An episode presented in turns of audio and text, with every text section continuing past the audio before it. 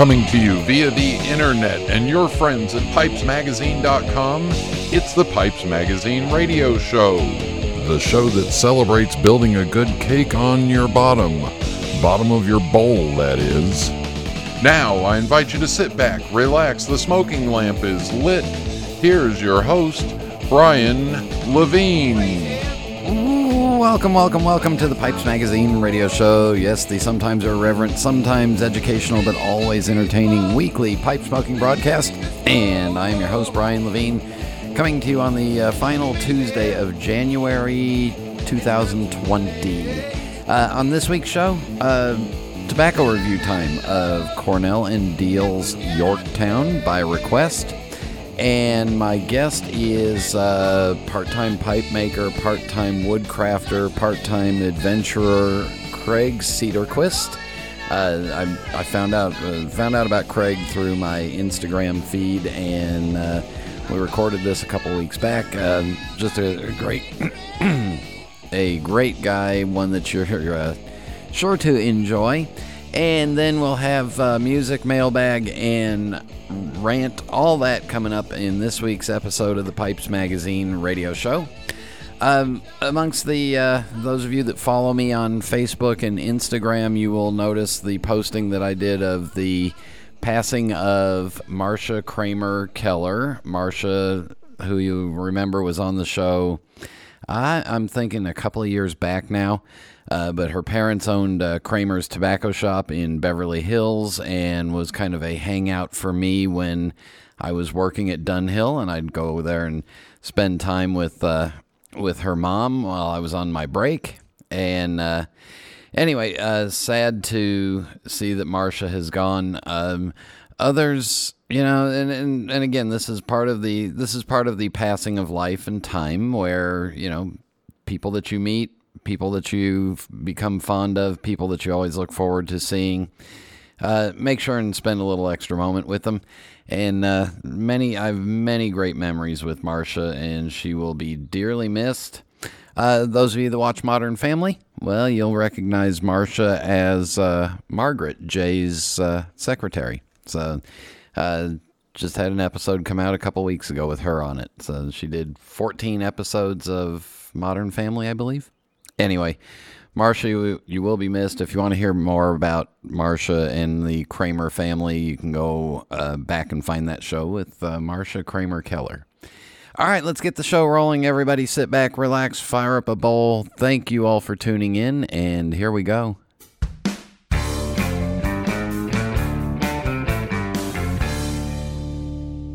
This is Kevin Godby from pipesmagazine.com with some good news. Our favorite Dunhill tobaccos, Early Morning Pipe and Nightcap are two of my favorites, are now back under the Peterson brand name. These are not match blends where another maker tried to reverse engineer their blend to make something that's close to the original. These are the exact recipes and tobaccos being made in the same factory, STG in Denmark, where they've been making the Dunhill tobaccos for almost 10 years. They had about a year and a half, two year hiatus, and now they're back, still being made the same way, but now under the Peterson name. Check with your favorite retail tobacconist for Early Morning Pipe, Nightcap, Royal Yacht, Mixture 965, Elizabethan Mixture, Deluxe Navy Rolls, Flake, Dark Flake, and Standard Mixture, now under the Peterson name.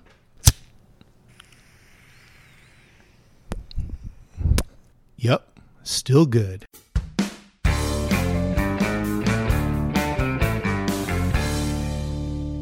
And we are back. And by request, and of course I lost the request because this one goes back a while. Uh, Cornell and Diehl's Yorktown. Uh, again, it's a uh, uh was requested. I bought this. I'm going to say back in uh, June, July, and uh, just you know finally getting around to doing it. And I, w- I was intrigued because it, it, the description says for Yorktown, the folks at Cornell and Diehl combined stoved red Virginia with bright Virginia and restove it. Straight red Virginia is then added to this remarkable base for sweetness. The acme of mixtures for the Virginia purist. All right, so I was interested because it says again that yeah they combined stoved red Virginia and bright Virginia and re-stove it. So that's a that's a double stoving. All right, which I'm I'm in I was intrigued to find out. Now, when I opened when I went to open the can, I noticed that it was bulging. So I thought, "Oh, maybe I've let it go too long and it's yeah, it maybe there's something wrong with it." it shouldn't be at just over almost a year old. It shouldn't be bulging. But the first thing that I noticed was it was packed so tight in that can that that can was bulging by itself just from tobacco. Now, along with a lot of Cornell and Diehl blends, this blend is really uh, low in moisture. Um, almost, uh, it, I would say for me personally, it's a little too low in moisture. Uh, my one comment is that uh, if it if there was stoved red Virginia and then they stoved everything again, I would expect the tobacco to be a little darker than it is. It's very there's bright yellow, there's some there's some light browns, and then there's a couple of dark pieces. Uh, again, it's yeah, I would have expected it to be darker than it was, and I dumped out about half the can looking through it to see if I could find some what I would consider to be traditionally stoved tobaccos. So if the word stoved in the description scares you away from it, don't be scared. There's not much stoving in this or dark tobaccos in it. Uh, the smell is very typical of what you would expect from a straight Virginia blend. Uh, all you know, slightly on the hay grassy side, but not quite as hay grassy as some of the European straight Virginias a, a, slight detection of the uh, of the sweetness from the red Virginia coming out, but not nearly you know none of that vinegar or ketchup. So it's a it's a good mild to medium blend. Uh, in smoking it, my one suggestion for you is make sure your pipe has you know thick walls to the tobacco chamber. Because with the low moisture content and the fact that you can pack a lot of this tobacco in there and it still doesn't fill up the bowl because it's really dry and it'll allow a lot of air around it. You can get this fired up pretty hot pretty quick. So I tried it in a couple of smaller pipes like I thought I would with my Virginia, you know, with my traditional straight Virginias. I had to move to a more medium sized pipe with a thicker bowl wall, and then I got some really good flavor, really enjoyable. But again, because of the low moisture content, be careful of getting it too hot. Uh, overall, not a lot of nicotine kick, not a lot of uh, not a lot of bold, strong flavors. Just a good, what I would consider to be a mild to medium, uh, with a real good aftertaste. Uh, going to tobaccoreviews.com, where it, it's gotten some mixed reviews, but uh, a four star review written by Steel Cowboy, where he described it as medium and uh, and he said, after so many average to poor reviews of Yorktown, I was hesitant to try this blend, but was convinced by a YouTube video from Cornell and Diehl. I'm glad I was, as I found as I find myself only the second four star review of this blend. Uh, the pouch scent is quite inviting and sweet, which led me to believe that there might be some added topping to Yorktown. After smoking several bowls, I don't think that's the case, but rather a result of the processing of the Virginias but that's a guess. There is no bite and it smokes sweet. It will burn a little hot if pushed. Also, if not smoked with proper cadence, it can get a little ashy. But if smoked properly, the rewards are worth it. While there is very little complexity, a bit of a surprise given the components, I found it quite tasty. Uh, he also commented on my only issue with this blend would be around cellaring it. It arrives a bit dry, and I prefer to smoke it that way, but without the moisture content needed to get the best results from aging, I'm hesitant to buy larger quantities of it. Uh, this may likely be an issue with the retailer rather than Cornell and Diehl. Um, I'll also say when you're when you're talking about aging this, with the amount of tobacco that's packed in there and the way the can arrived, I don't think you want to age it for too long because it could actually pop the lid. Anyway, there is Cornell and Diehl's Yorktown. Again, if you have comments or questions, email me, brian at pipesmagazine.com, or you can uh, post them on the radio show page. If you have suggestions of a blend that you would like to uh, have me review, just let me know. And in just a moment, Kraig Sederquist. This is Internet Radio. I'm Jeremy Reeves, head blender of Cornell and Diehl Pipe Tobacco Company. At Cornell and Diehl, we think the best things in life are better with age, and we are passionate about creating the best possible pipe tobacco available. Fueled by this passion, we introduced the Cellar Series, a collection of blends like no other. While the blends in this series are ready to smoke now, each one has been meticulously designed to optimize depth and complexity as the tobacco ages in the tin. Currently, the Cellar series is comprised of Oak Alley, Cheneys Cake, Joie de Vivre, Old Grove, and Bourbon Blue, but we will be unveiling new additions to this very special series as time goes on. Pick up a tin to smoke now and save a few for later enjoyment, so that you can experience all the richness and subtlety each blend will reveal through the years. Cornell and Diehl's Cellar Series. The secret ingredient is time. Contact your local or online retailer for information. We are back on the Pipes Magazine radio show, and joining us is somebody that I met through Instagram. And uh, Kraig, the reason I met you through Instagram wasn't because your pipes are pretty, it was because of some of the other really cool pictures of you in far off, bizarre places. So, nothing against your pipes, but the uh, but the odd pictures. Um, really caught my attention. But uh, please welcome to the Pipes Magazine radio show, Kraig Sederquist. Kraig, did I pronounce your name right? Uh, yes, you did, and thank you very much, Brian. Glad to be on your show. Yeah. All right. So let's go back and get your uh, superhero origin story. Um, where did where did you grow up? What did you want to be when you grew up, and uh, what did you end up growing up to be? well, actually, I grew up uh, in Turlock, California. Ooh, Turkey Tech. Yeah, yep, Turkey Tech, and um, yeah, as soon as I was 18 to get out of there, I joined the Marines. so, off to San Diego, then North Carolina. But um, yeah, I was in the Marines in North Carolina. You know, after that, then kind of bounced around in kind of the pre then the dot com boom and lived in uh, Venice Beach, Redondo Beach, then over to Shrewsbury, Massachusetts, back to LA, and now I'm in Sonora, California. So you kind of did the the I don't know hippie bohemian vagabond cool places to live bouncing around for a while. Yeah, yes, I mean, I love Venice Beach, but by the time uh, my son was about to be born, that's not really the place I wanted to raise my son. So no, we we moved up to Redondo Beach. So. Oh, yeah, that's too bad. You had to go up, you know, had had to go yeah. upscale a little bit. Um, less freaky, but more upscale. Yeah. uh, what did you do in the Marine Corps? I was a it was a 3523 vehicle recovery and uh, evacuation.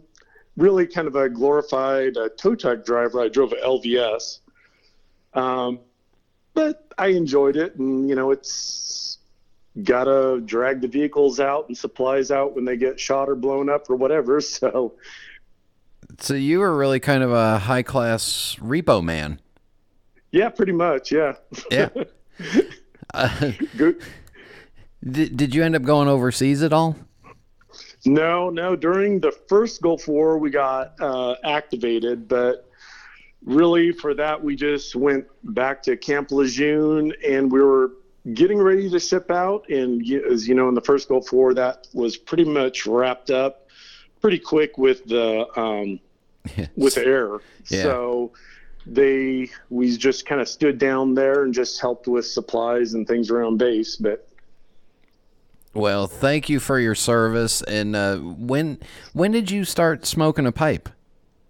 Well, actually, when I my first introduction to pipes. Well, I grew up. My grandfather, you know, he smoked a pipe his whole life, so I always had memories of in the workshop with his hobbies and him smoking a pipe or him in his easy chair.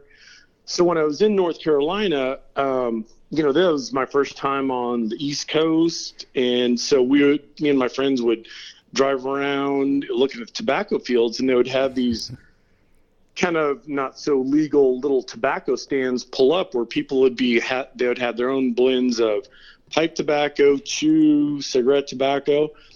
So I saw it was uh, some pipe tobacco. So I picked up a, a pack of peach pipe tobacco you know, smoked this homemade peach syrupy stuff and, you know, quickly decided this whole pipe thing isn't for me. This just burnt the hell out of my tongue. Tastes like crap. So, yeah, so that kind of put a pause on my pipe smoking until uh, eh, about five years later. And what what were you doing five years later that made you go, you know, I'm gonna I'm gonna try that painful, nasty thing again? Well, you know what? Um, at at the time, like in the Marines, I was either smoking cigarettes or dipping Copenhagen, and it I was just kind of done with definitely done with cigarettes, and I didn't want to chew anymore. And at the time, my net well, it was my ex father-in-law. He smoked a pipe, but he had Captain Black, so I gave that a try, and it's like, oh, okay, this is better than the syrupy peach stuff that I had way back. So I gave that a try, and actually liked it. And then for a number of years, I smoked uh, really just Captain Black thinking that was a huge upgrade from what I had before. it wasn't. And then as soon as my uh, my son was born, my you know ex-wife. Uh, she was like, okay, no smoking around the son. And so I was like, okay. So I stopped smoking my pipe. And well, in around 2012, that whole thing kind of ended. I'm like, you know what? I'm going to try pipe smoking again. But now YouTube had really kind of caught on in the pipe community. And I heard about this, you know, Dunhill uh, was a Dunhill nightcap. Oh boy! So I gave gave that a try, and it was nothing like Captain Black. It was nothing like the peach crap I had before. It's like, oh, wait a minute, this is totally different. and you know, from there I then explored into Virginias and everything else. And ever since then, I've been smoking a pipe. So when did you? Uh, I mean, what kind of pipes were you smoking, and when you when you started, and when did you get? Uh, I, I hate to call them real pipes, but when did you start moving into into higher end pipes? Um, geez, I mean, my first pipe that I had in North Carolina that was just a corn cob at you know the local drugstore. Uh, you know, when I started smoking more regularly, and uh, it was at actually I was working in Santa Monica and it was at the Beverly Center. There was yeah. a tinderbox in there and it was a Peterson. And you know, that was the first time I had, you know, I think I spent like a whole eighty dollars on a pipe and I was like, Oh my God, I kid just can't believe I'm spending eighty dollars on a pipe. but I mean it smoked so well and you know, and from there it was I smoked that pipe I mean, almost till it was just caked, where you see like the old pipes where you can barely get a pencil down it. Yep. And I'm like, okay, I need to learn about maintenance. And then I just slowly started, you know, buying a few other pipes here and there. But um, now, did you yeah, get when you were down there? Did you get a chance to go to the original tinderbox on Santa Monica? No, I don't think I went there. I I work so close to the Beverly Center. I just always go into the tinderbox there, and uh, never never went to that one though. Yeah, so you you found your local smoke shop, and you just kind of stuck with it. Yeah, yeah. Now, what what kind of work were you? What kind of work did you end up doing for a living? Because you've lived all over the place now. Yeah, I was in web development. Well, I got into web development kind of in the early days, and really got into it full time in about 97 wow and at and at you know that time it was completely different than what it is now um, but things were changing so fast i would you know change jobs i worked in um, uh, Topanga Canyon for a while, which is kind of the Malibu area. Then yeah. I worked at another Rancho Cucamonga. Then a company hired me in Shrewsbury, Massachusetts, and you know at that time it was I was just starting out, so it's jumped from job to job to job. Yeah, and, it, and the I mean the dot com stuff was coming fast and furious, and uh, and all all along through this, were you you were, were you still thinking about the pipe, or you know? Oh yeah, yeah. This time, I mean, I was the one weird guy outside smoking a pipe. and, you know, it's, I mean, even it's still like that today with a lot of people. Is like, uh, you know, they just picture a pipe as something from the 40s, 50s, and 60s. But, um, you know, I'd every once in a while have someone come up to me and is like, oh, yeah. I smoke a pipe too, and it was just kind of this secret thing. But yeah, don't tell anybody. yeah, yeah. All right, we're going to take a break right here. When we come back, we'll talk more with uh, Kraig and get into pipe making, and then I want to talk about some of the places you've been to. So stay with us. We'll be back in just a minute.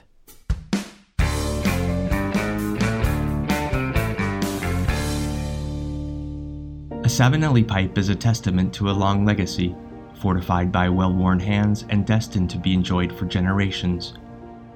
For over 150 years, Savinelli has been dedicated to sourcing the world's finest briar, committed to pushing the boundaries of pipe design, and devoted to the tradition of Italian pipe making. Savinelli is more than a mark. They're a way to help you make your mark, and like you, there can only be one Savinelli. There's nothing quite like hunting at dawn or smoking my genuine Missouri Meerschaum corncob pipe, an American legend since 1869. It's the coolest, smoothest pipe I've ever owned. Check them out at corncobpipe.com.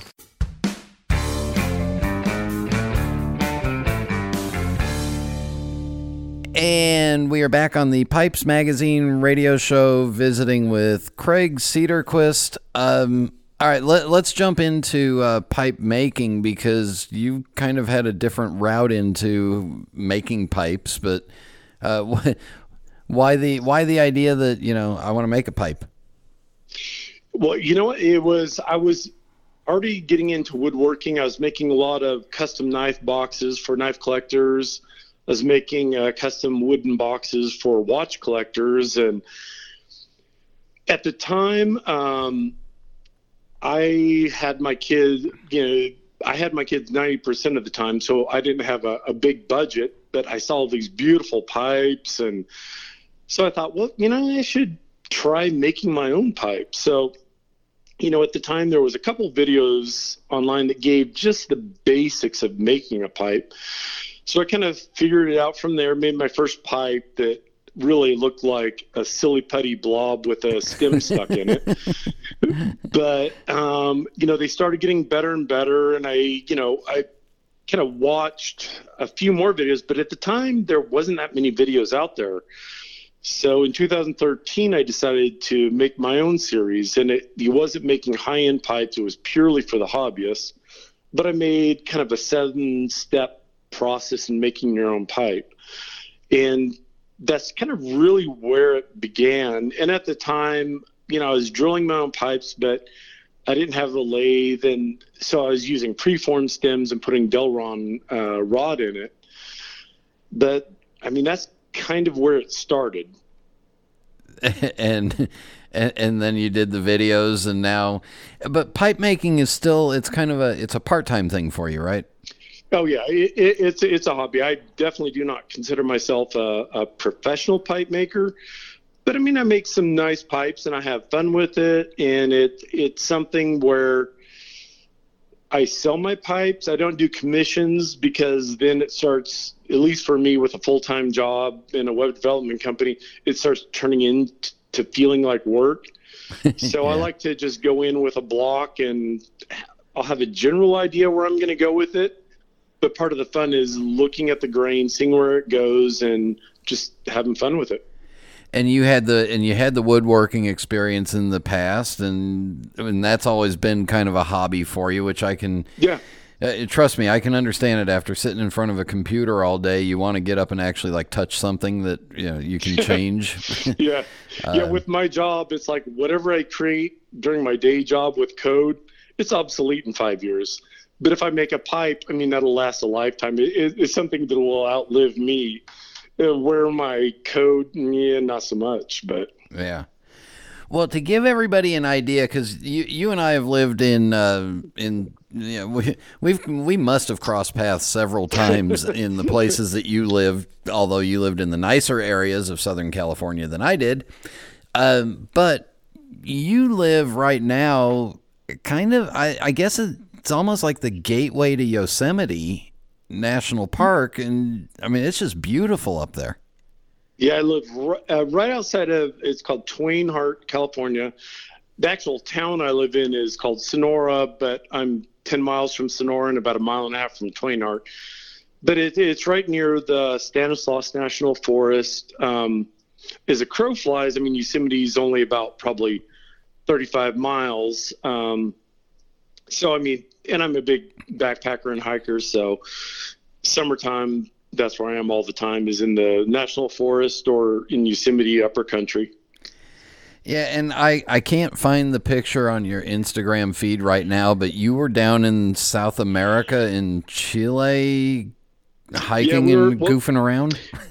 Well, yeah, we went and we did. Uh, well, we hiked a lot, a lot of the kind of famous routes in Patagonia, which is in southern Chile, and then in Argentina. And we were down there for two weeks hiking, and of course, the whole time had had the pipe with. Um, they had a big fire incident down there, so you can only smoke in very, very limited places in uh, the Patagonia hiking, but I had uh, quite a few, you know, real nice smokes uh, down around there. How do I, I'm confused. All right, and I, I'm a I'm a professional vacation planner now. Don't uh, don't anybody call me and ask me about sending you down hiking in the in the in the Andes of Chile. I don't know nothing about it. How do you pack for two weeks? Well, actually, we a large portion of the the hike on the Chilean side is called it's the W. That you have to pack everything with you. But really, you're only packing for about six days. And um, you know, we've done enough. Um, my girlfriend, I mean, of eight years, we've done enough packing that we know how to pack for that kind.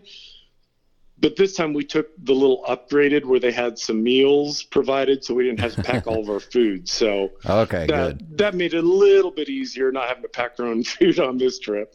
And then on the Argentina side, we had uh, you know a base camp at the time, so we would do our long day hikes, come back, have dinner, have my pipe, and you know relax. So it wasn't hardcore, hardcore hiking. Where where besides the Andes have you gone hiking and camping and all this wild crazy stuff? Uh, we did some in India. That was kind of a, a, a mixed one, but well, my, my kids were getting ready. My son was getting ready to graduate from high school, and I wanted to do one last trip, but I didn't want to do something. I'd been to Scotland before, so I wanted to have a little more of a culture shock for the kids and yeah, introduce them to something a little different. So, went to India, and uh, that that that was kind of still one of my favorite trips. And at the time we're recording this, you're getting ready to go up to the northern, northern, northern, northern part of Canada so that you can hike and see the northern lights. Yeah, yeah, we're actually going to go to Yellowknife, and what's funny is I even found out about Yellow Yellowknife from another pipe smoker. Uh, her name, uh, her Instagram name is Stutter, named Cynthia, but uh, she went up there, and we've always wanted to see the aurora, so we're going to head up there next week and uh, check out the aurora. All right, how do you get to Yellowknife? I, I'm assuming the first part is on a plane to somewhere. Yeah, I mean it, it's we fly all the way into Yellowknife, so definitely no hiking into there. So because with uh you know negative thirty five plus uh, temps, uh, no hiking. So we're just gonna fly straight in there. I mean, Yellowknife is uh, it's got to be two three hundred miles north of the U.S. border in the northwest. No, that's north of the No, Alberta yeah, border. it- it- Never yeah, mind. it's- it- nor- north of Canada, so it, it, it's up there, but it's supposed to be some of the really good aurora viewing from uh, this side. wow. So, how much pipe tobacco will you take for a trip like this? Oh boy, um, a lot. Because I figure most of the hopefully they I don't know it's Canada, so I don't know what kind of smoking rules they have yet. But you know, I'll pack up a couple tins, a couple pipes, um, and yeah, I'm sure I'll be smoking some in uh, very, very, very negative temperatures. But Wow. Now, is pipe smoking something that you do all day long when you're at home? I'm assuming when you're working on on websites and code and stuff like that, nobody will let you smoke in an office. Well, yeah, in my office I don't because I've got a business partner there. But like days like today where we have snow, I'm working at home, so it's all day, all the time. But I mean, my normal, you know, usually with my morning coffee, I'll have. Um, I I was always uh, afraid of aromatics after my whole North Carolina peach cobbler, whatever goop mess. Yeah. But I actually found uh, it was uh, uh, aromatic called Trout Stream that for an aromatic I really like. And so that's usually for my morning coffee. And then, you know, late afternoon, evenings, that's when I go to either my Escudo or um, my Bullseye. So you're one usually- of you're one of those lucky guys that can smoke an aromatic and smoke an English and smoke a, a Virginia Virginia Perique, and you're happy just as long as it's the time and place. Yeah, I mean, I gravitate towards Virginia Perique. What's funny is when I first, when I got back into pipe smoking, I was just huge into Latakias. I mean, I couldn't get enough of enough of the stuff, and then something just clicked in my brain where now it's, eh, not so much, a little bit here and there, but I mean, I've really, the longer I've smoked, the more I've gotten into Virginias and Virginia Periques. So I you mean, it's so you've come I away mean- from the dark side of Latakia and come over to the right side of Perique. yeah, yeah. I still have my big stash of uh, my Beacon Extra that I've kind of rationed out over the years now. So Yeah, don't take that hiking with you because if you get lost up in Yellowknife, I want it. uh, I didn't say that out loud, did I? Yeah. Um, uh, so when you're out on these hikes, will you, if you can, will you sit there and smoke while you're hiking, or do you wait until you're taking a rest break and sit down with the pipe? no, no. Well, I always, always bring my pipe with me on hikes. Um, a lot of that kind of hikes, I, I like doing help, either high elevation or to some kind of summit hikes. Um, I mean, every year we do like Half Dome, um, couple times, like Mount Whitney. We'll usually do that, and that's usually where, as soon as I hit a summit, that's when I sit down with my pipe. Um, and you can smoke a pipe at fourteen thousand three hundred because I did that. I've done that on Mount Whitney about three or four times. So Wow, that that's got to be the highest pipe smoking I've ever heard of. yeah, it actually it doesn't stay lit well, but as long as you, just have to keep puffing at it a bit because oxygen starts getting a little low. But it definitely does work. Does do you find that it tastes different when you're at elevation like that? No, not really. I mean, it's. I mean, plus, you know, it, at fourteen thousand three hundred, you're low oxygen, so you're a little loopy anyway. So everything's great. It's like you're a little bit drunk, but I mean, it's no, it's it's good. I'm a little loopy at sea level. Just imagine what I'd be up there. Uh, and there better be a helicopter taking me because I'm not walking. But I, I mean, you're you're almost like the extreme lunter uh, of, Yeah. of the pipe world. So that I mean, we'll we'll talk about your pipes again, I promise. But that was the stuff that I was looking at on your Instagram Oh, yeah. feed and going, that's really cool. Um, Oh yeah. if you want to follow him on Instagram, and if I can pull the Instagram account up, it's K R A I G S E D E R. So that just shortens up your name a little bit. But uh, you've also got, I'm surprised, you've got your own website for your pipe stuff that is S E D E R craft.com. So sedercraft.com. Uh, how many pipes a year do you think you you'll get a chance to make? right now it it's been kind of low because I went through selling a house, buying a house, and all kinds of things. Um, this year, I'm kind of ramping everything up a little bit, um, taking a little more time with my pipes, kind of really honing, honing in. I would say, I mean, in, in the past, 30 pipes a year. Um, but I would say in the last two months, I've probably done about 10. So yeah, I'm, I'm kind of ramping it up more. I'm looking at getting, well, finally getting a, a metal lathe uh, so I can start doing uh, a little more professional work. Um, I mean, to this point, everything's been pretty much freehand. But I mean, for me, I, I have fun with it. You know, the pipes are, you know, pretty much completely handmade. But yeah, for me, it's just kind of the fun is a journey in learning, uh, you know, pipe making. It's like, I, I don't care how long you've been doing pipe making, you can always get better and better and better and better. Yeah. Uh, Lars Ivarsson was all, was always asked what his if he ever you know what was the perfect pipe he made, and he said, "I don't know yet." yeah. yeah. It, so where do you your your pipes kind of have I guess that some Danish inspiration to them, but still yeah, I I see a lot of your appreciation of the outdoors and and the natural wood product in them.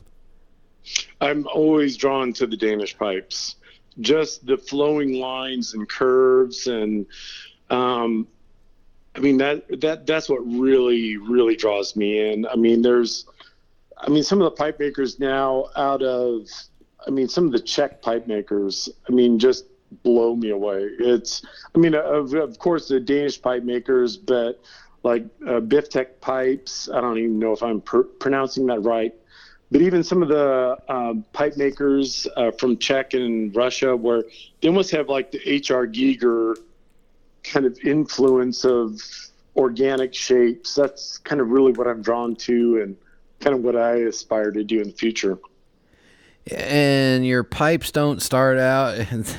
They're not too uh, too expensive considering the, the way they look. You're in the 150, 200, 250 range. Yeah, it's I mean, for me, it's it, it's kind of looking at the market and what prices are, and also being realistic. Um, you know, it, it, it's something I do as a hobby. I don't make any money or even really profit. I just roll everything. I mean, if you can have a hobby that kind of pays for itself, I mean, what's better than that? So, you know, re- really, it, it's just you know, prov- providing a pipe that's completely handmade you know, still at a affordable price. That's really all I want to do. And and if it pays for you to go to a pipe show or two, or maybe uh, climb a mountain with a pipe and sit there and smoke on it, hey, that's even better. Yeah, and actually, this year this year was the first time that I went to a pipe show, Las Vegas Pipe Show, and I just I loved it. I mean, if anyone has not been to a pipe show, go to a pipe show it's just the people there. I mean, you have people that are CEOs of massive, you know, companies. You have, you know, guys that have just simple jobs like me or whatever. Everyone has a common ground, which is pipes and the love of pipes. Yeah. And I just thoroughly enjoyed it. And, Loved it. And I'll be honest with you, this year's West Coast Pipe Show was so busy that I didn't even get a chance to see your pipes or and, and see what you were doing because it was just busy the entire two days that the show was open. Yeah, well, this year I didn't I didn't have a table or anything like that. For me, it was just checking it out. Uh, next year at the Las Vegas Pipe Show, I definitely will be there with uh, pipe racks and some other different things. I, I, there's so many there's so many pipe makers out there. It's I'm going to still make my pipes, but it's going to be getting a little more into uh, kind of custom pipe racks and uh, really rustic pipe racks. So now, if we're looking for a nice pipe rack for our desk or den, now we know where to go, and it's. and again, the web. I'm assuming it'll be on your website, so sedercraft.com. Uh, you need to follow the guy on on Instagram because somebody takes really good pictures uh, I, and I'm not sure it's you because you're in some of them. No, it, I mean it. It's me, but also with you know Instagram and anything else. Remember, you're only seeing the highlights and what I want you to see. But yeah, it's. I mean, it's really the highlight, and that's kind of whatever photo I'm taking is kind of whatever the feeling is at the time, whether I'm smoking a pipe and you know, it, it's just so enjoyable. Yeah, well, I'm enjoying it. Caught my attention, and your pipes look good too, and you're part crazy. But that's beside the point. Thank you. and I and I hope to see you at the West Coast Pipe Show again this year because that means that you will have survived going up to you know the North Pole pretty much, which is where you're going shortly. So. Um, hopefully it's not it's been not it's not been nice knowing you. Hopefully I'll still get to know you. Definitely. Uh, and again, don't take the beacon extra with you. Just leave it at home, yeah. And I'll I'll make sure that it goes to a good, safe place. Uh, Kraig, we will wrap this up with the fast five final questions. No right answer, no wrong answer, just whatever comes to your mind. Are you ready? Yeah, I'm ready. What is your favorite pipe? My favorite pipe is probably it's by it's actually a Mishram. It's by Hussein Kaur, and it's a uh, it's a billiard with a silver military mount. Ooh. What is your favorite tobacco besides Beacon Extra? Because you can't get that anymore.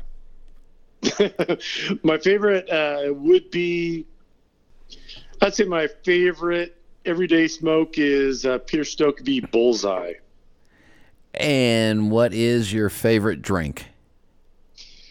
I'd say well definitely would be Lagavulin 16. I've heard tale of that stuff, but um, It's good. When it's time to relax, do you prefer a book, a movie, or music? Uh, definitely music.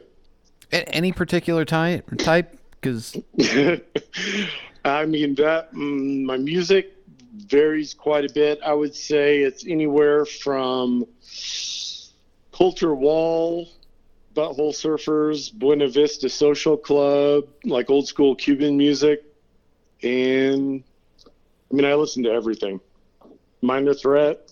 wow, not only do you, not only are you the person that smoked a pipe on the highest altitude I know of, but you have the most bizarre taste in music of anybody I've ever had on the show, and that's coming from me, so that says a lot. Um, finally, do you have a favorite pipe smoking related memory that we didn't talk about? Yeah, I mean, it was we were in uh, it's our trip to India, and it was just my son and I. We're kind of back at the hotel in Khajuraho, India, and I was smoking my pipe. I had some funky Indian scotch. As the sun was going down and watching the monkeys watching me smoking my pipe with my son there and having conversation, and that was just I to this day, that's my favorite memory. Wow. I thought I've been to some great places, but you I've never had a monkey watch me smoke a pipe.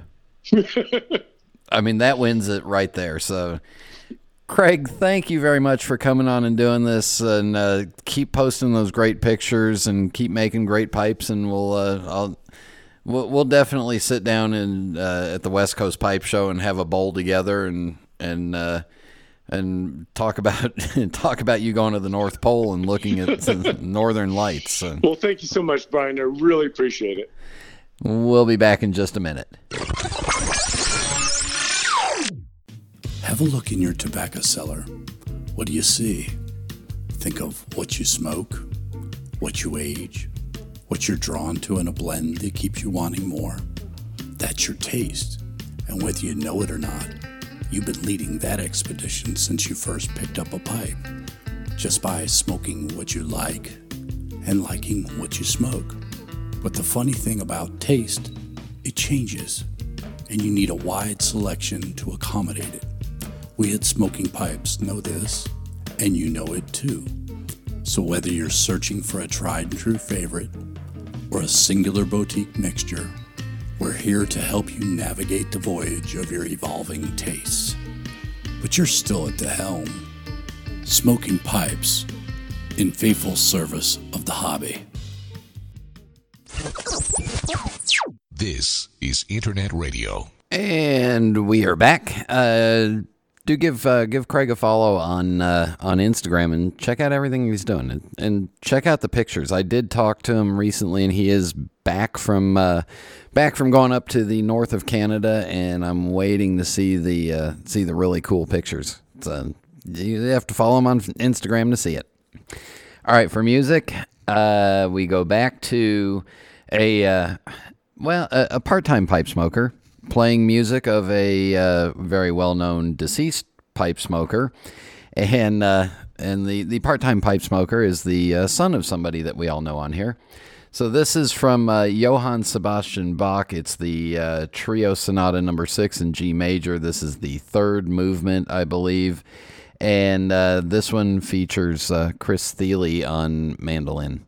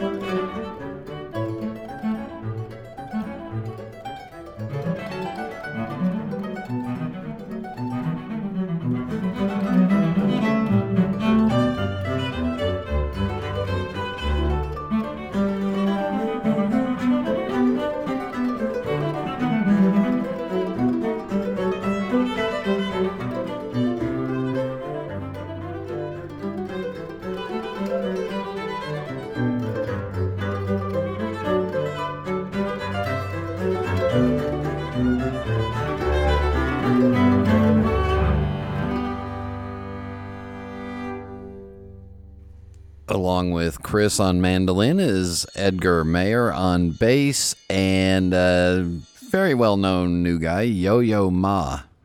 Yeah, not a bad group of guys. Sunday, Monday, You've got mail. Tuesday, Wednesday, You've got mail. Thursday, Friday. You've got mail. In the mailbag, getting caught up on some stuff that I missed or disorganized. And remember, if you want to uh, if you want to comment, you can go to the Pipes Magazine radio show page on pipesmagazine.com and leave it there, or email me, Brian at pipesmagazine.com, just like uh, Pastor Joda did when he uh, said that he, he saw a video pop up in his uh, YouTube feed, and it's a uh, it's it's a TED talk. So TED.com slash talks slash Mitch Zeller, and uh, I'll give you a little bit of background. Mitch Zeller is the guy that was run brought in to run the Center for Tobacco Control at the FDA. Mitch Zeller is a uh, passionate, very passionate anti tobacco, anti nicotine zealot. So he's appropriate, appropriately named. And uh, if you remember back several years ago, he's the one that I quoted as saying that their goal was to have a nicotine free society. So, anyway, uh, Pastor Joda says, uh, yeah, uh, first of all, the numbers that were thrown around in this talk feel skewed at best. For one, he doesn't cite any data sources, and much of the numbers seem like there would be no data source because they are projective in nature. And then, secondly, he says he consistently focuses on nicotine and primarily cigarettes. but yet makes no distinction between them and other forms of tobacco use. Um, yeah, you know, so go watch the TED Talk and understand that you are listening to a zealot who is targeting uh, cigarettes and uh, e-cigarette stuff, and has no com has no idea what the cigar and pipe tobacco world is about. All he knows is he's on a mission. And uh, also keep in mind, he used to work for, uh, prior to joining the FDA, he worked for the uh, he worked for a couple of companies that made nicotine replacement therapies, better known as you know nicotine gum and patches. So he's skewed in his mind and his wallet. But don't ask my opinion. Uh, anyway, uh, Rob writes, uh, Brian, coming from a guy named Robin, I can sympathize with this week's rant, and that goes back a couple weeks. Uh, if I get one more piece of junk mail addressed to Ms. or hear one more Batman joke. Uh, by the way, great show and interview as always. I really enjoyed the interviews and info you provide, and I may be planning a Disney World trip this fall. I'll keep you apprised. Yeah, you can go to Disney World, but don't bring your pipe inside the park because there's nowhere to smoke it. Uh, going back to uh, last week's show with uh, the one and only pipe stud, Steve Fallon. And, and I got to warn you, I think every time you guys write something nice about Steve on the forums or anywhere, you know, in print, uh, I think Steve shows them to his wife. And uh, that's all I'm going to say. I think Steve shows them to his wife. Anyway, Dino writes uh, that was truly entertaining and informative conversation with Steve. He is an exemplar of the trusted merchant whose knowledge of tobaccos, vintage and new, make him a valued and respected member of our community. He is also quite an affable and witty gent. Uh, and then he goes, and then Dino says, "You just can't go wrong with Dino, Martin, that is." Thanks for another fine show, the other Dino. Well, Dino, you're the one I like the best. You never pissed off Jerry Lewis, at least that we know of. Uh, Casey Ghost says this was a great show. The pipe part segment was well done, and I hope both carvers get a sales boost out of this. I loved the interview with Steve Fallon. The contributions of the pipe stud to our community has been well documented. I was there when Steve won our slow smoke contest. He seemed to be the most surprised person in the room when he won. yeah, I'd be surprised if I won too. Um, anyway, if you want to hear me do more, uh, uh, more mostly objective pipe reviews, let me know. Um, I'm really not going to chase after a couple hundred dollar pipes just to review them, but let me know. I might be able to do just a uh, hands on look at it, or uh, if I own it, talk about it. But just let me know. Um, third guy says, always fun when you have Steve on. Was a fun listen. Yeah, it's always. I hate to say this again because Steve will show this to his wife or something, and uh, you know it's always fun to hang out with Steve, and he is. You know, we we get along just fine. Uh, and finally, a couple more little comments. Uh, Tex-Mex Pipe says, "Great show. I enjoyed the conversation, and in particular, the relationship that came through the conversation. It's tempting to dig through and look at my McClelland blends to sell. However, they is they are hard to part with still. Maybe give me five years. Maybe. yeah, maybe." All right, there you go. Uh, remember, if you're looking at traveling anywhere, I'm helping a few folks with just some advice. Uh, but if you're looking at booking anywhere, let me know. Reach out to me first. Brian.levine at mei-travel.com. That's Brian with an I. No Y in there. No what in there either. Uh, couple of good deals coming up right now. There's also some free kids dining offers for Walt Disney World for the summer. Uh, and uh, you know, even though you can't smoke your pipe inside the parks, there's still smoking areas outside of the parks. So when you get back to the hotel and everybody gets to bed, you can hop outside with your pipe and sit down and you know, you can even bring your own drinks and keep them in the refrigerator in the room, and then you don't have to pay high drink prices. So that's a secret cheat number two.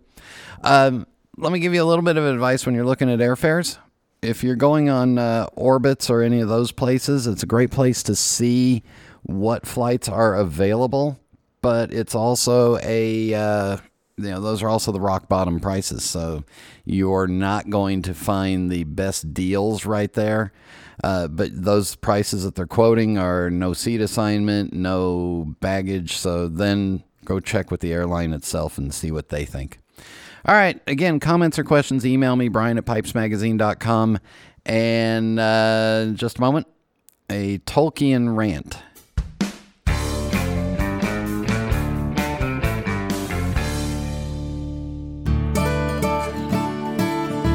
This is Phil Morgan, General Manager of Missouri Meerschaum Corncob Pipes in Washington, Missouri. Our mission since 1869 has been to produce great smoking pipes that anyone can afford. We guarantee our pipes won't be your most expensive, but they just might be the ones you smoke the most. At Missouri Meerschaum Company, we don't just sell our corncob pipes, we grow them, make them, and smoke them. Missouri Meerschaum, Washington, Missouri, since 1869.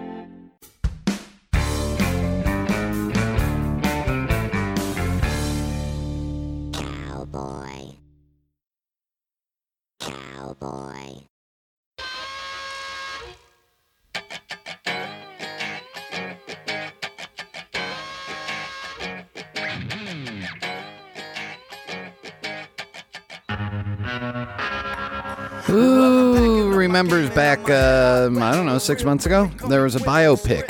Uh, I don't want to call it a documentary. I don't want to call it, uh, yeah, it came out in May of 2019.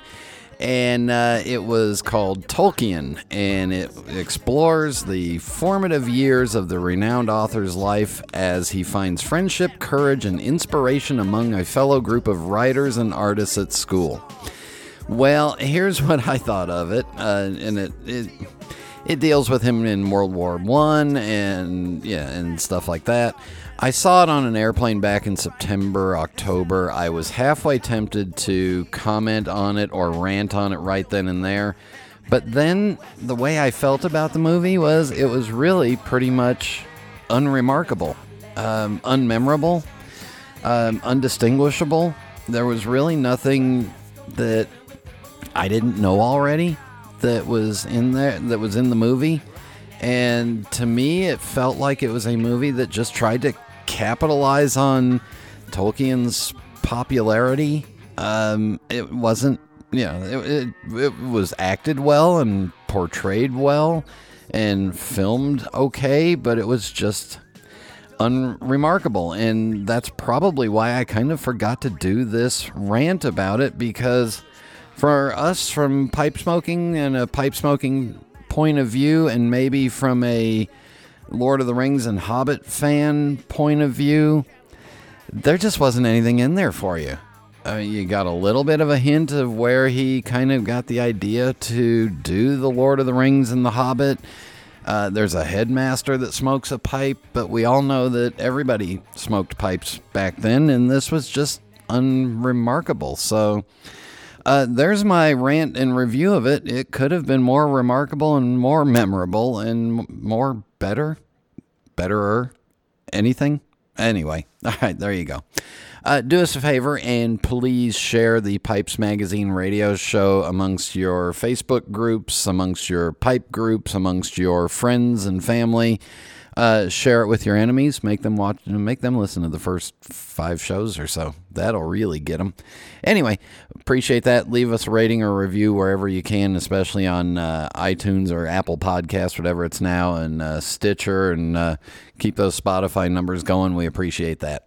So, uh, thank you to Kraig for joining me. Thank you all for tuning in, and until next time.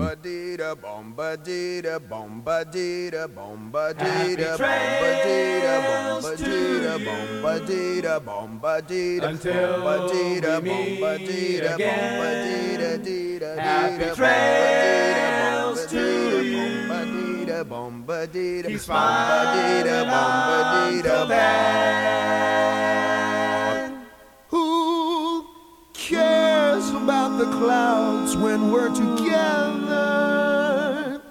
Just sing a song and think about sunny weather.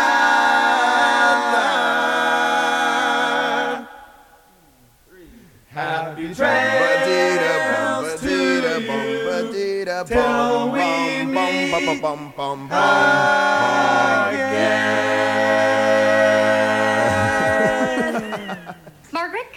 here, please? This is the second thing today I can't watch. I did everything I could for you. She's a cold one. Well, What's going on here? Am I fired? I'm afraid so. Oh, thank God. I've been wanting to retire for years now, but I could never let Jay down. I just want to sleep, tend my cannabis garden, and never work again. Margaret, I want you back at dog beds. Oh, whatever you say, Jay. See you tomorrow. No, uh, Grandpa, Margaret wants to retire. It's not what I want, it's what Jay needs. Ugh, what is wrong with you two?